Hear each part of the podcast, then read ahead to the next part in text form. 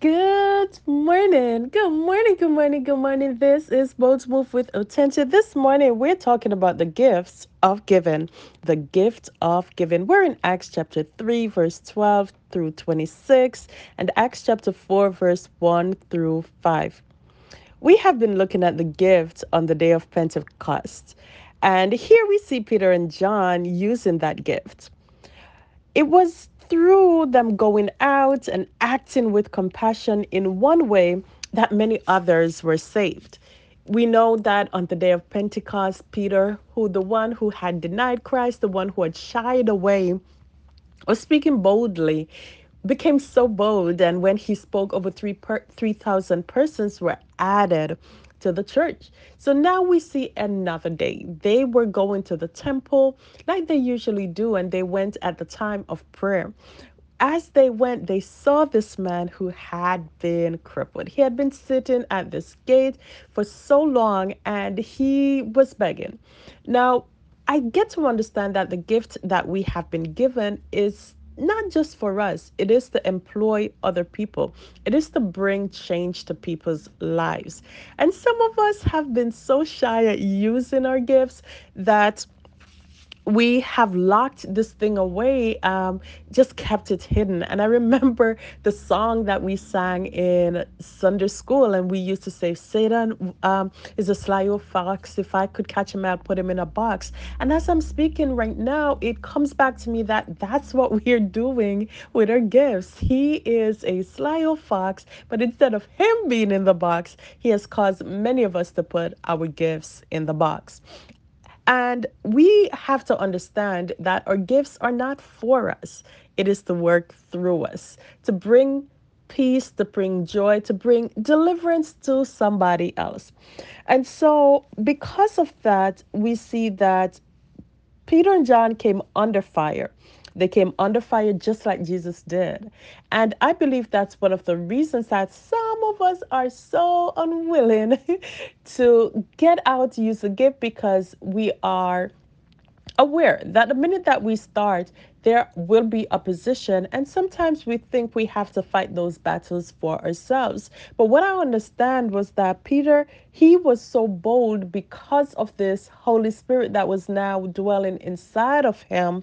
He was able to speak, speak boldly the, the gospel of God. And I have been looking, I have been thinking, and I have been seeing where there are areas in our lives that, oh my, if we were just bolder, it would make such a difference, not just for us, but the people who we are called to serve. And as we look around, we see that there are people who are in need.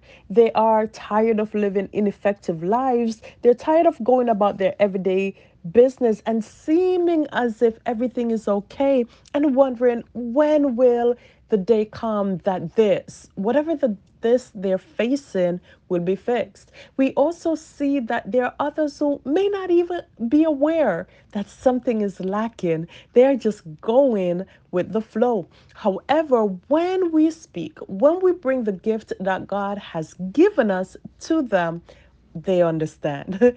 It speaks to them and it touches their infirmities. But first, we got we got to get it in, and we got to hold on to it. So let us examine the gifts that we have received. Here, Peter and John, their gifts were to, to preach, as were the gift of the other disciples um, or apostles who went out. But it's not so much for us to preach. It might be some people listening. That might be your gift that is locked up, and you know that it is, and you're not using it. But there are many other gifts among us that need to get to thousands and hundreds of thousands. There, there are people who have the gift of teaching. There, there are people who have the gift of being a doctor, of being a lawyer, an entrepreneur, a financier. There are so many gifts. I've watched gifted people just build a business, an architect. architect.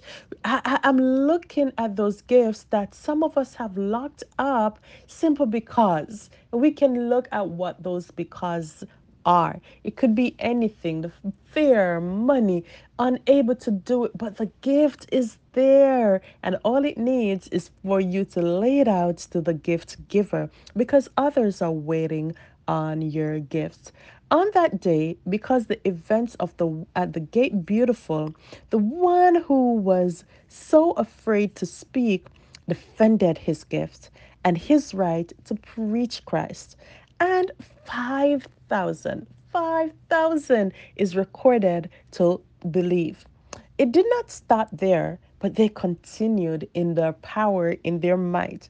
I'm sure that if you look over your life, you can see where one or two things that you have can benefit others.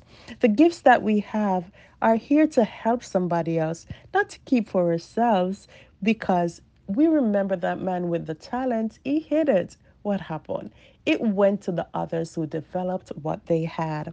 And so my challenge to us today is to use those gifts which we are given. Start with one and see how God multiplies it.